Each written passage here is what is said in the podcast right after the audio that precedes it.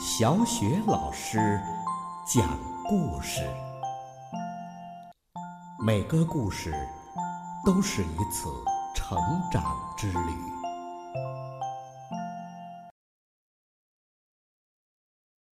宝贝儿，欢迎收听小雪老师讲故事，并关注小雪老师讲故事的微信公众账号。今天呢，小雪老师给你讲的故事是《酷帅先生》，同样来自《齐先生妙小姐》系列绘本，作者呢是来自英国的罗杰·哈克里维斯，由人民邮电出版社出版。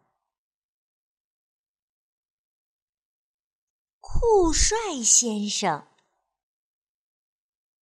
可怜的小男孩杰克·罗宾逊感觉很不舒服。他已经在床上躺了好几天了，脸上、手上还起了很多的红斑。医生说，在他身体好转以前，他得一直躺着。他躺的可太无聊了，躺得他直发脾气。真无聊，我真想出去跟朋友们一起玩啊！突然，一束蓝光从开着的窗户照射进来。那束光绕着天花板的灯转了几圈之后，一个戴着帽子的蓝色小人儿落在了杰克的床尾上。杰克看着他说。哦，太酷了！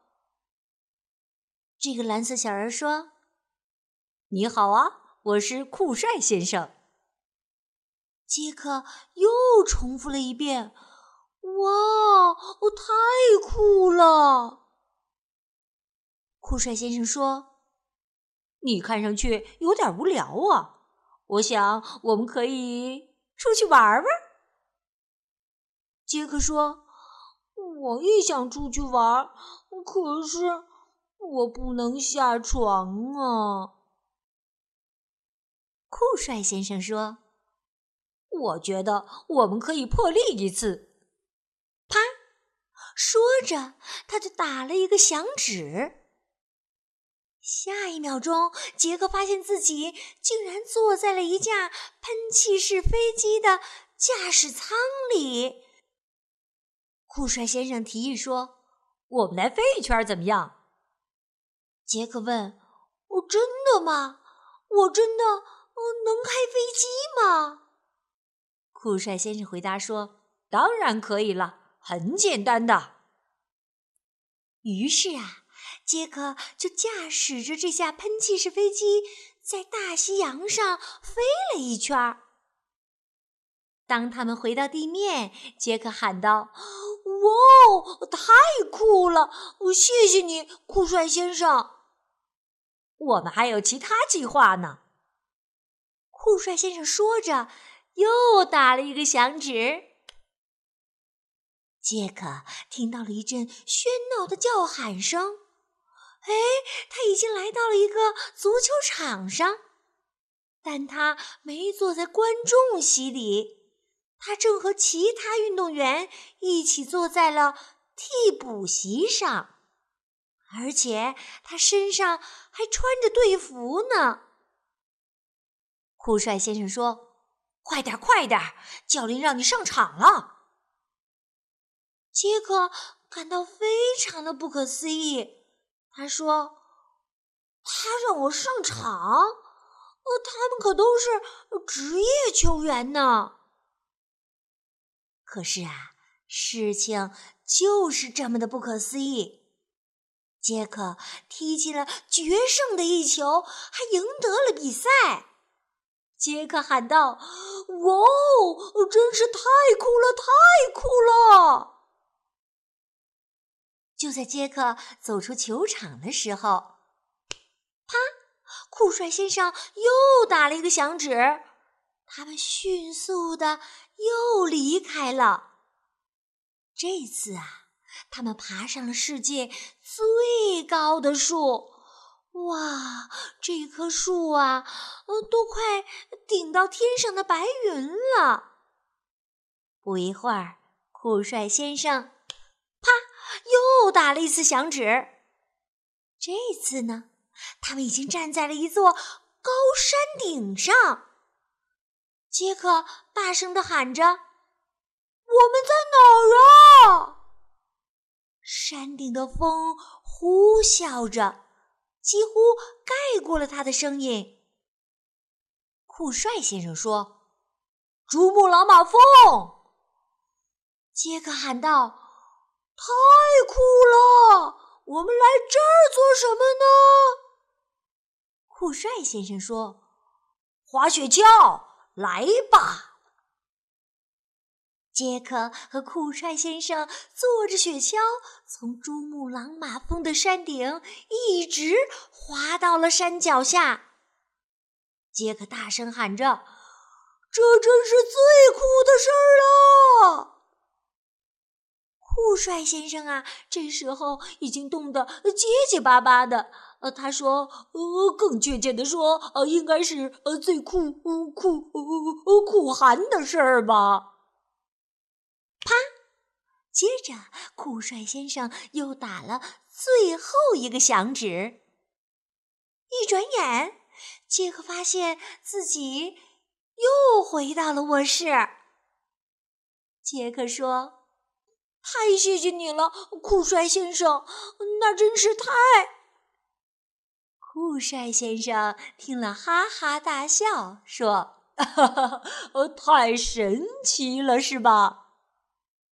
酷帅先生接着说：“好，我得走了。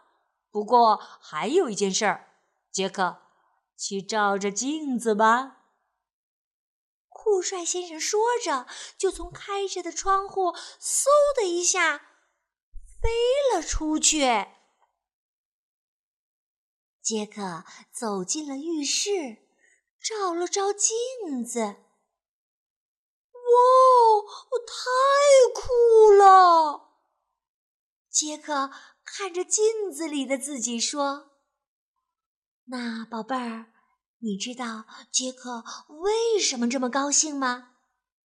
没错，他脸上、身上的红斑全都不见了，他觉得好多了。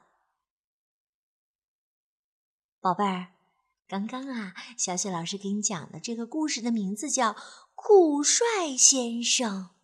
哇，只要酷帅先生打一个响指，他们就会来到一个意想不到的地方，做一些意想不到的事。哇，这酷帅先生真的是太酷、太帅了，是不是啊？你是不是也希望酷帅先生来到你的房间？嗯，也打一个响指，带你去做特别酷、特别帅的事情呢？那么，如果酷帅先生真的找到了你，你想让他带你去哪里做什么呢？有什么想法可以通过微信告诉小雪老师好吗？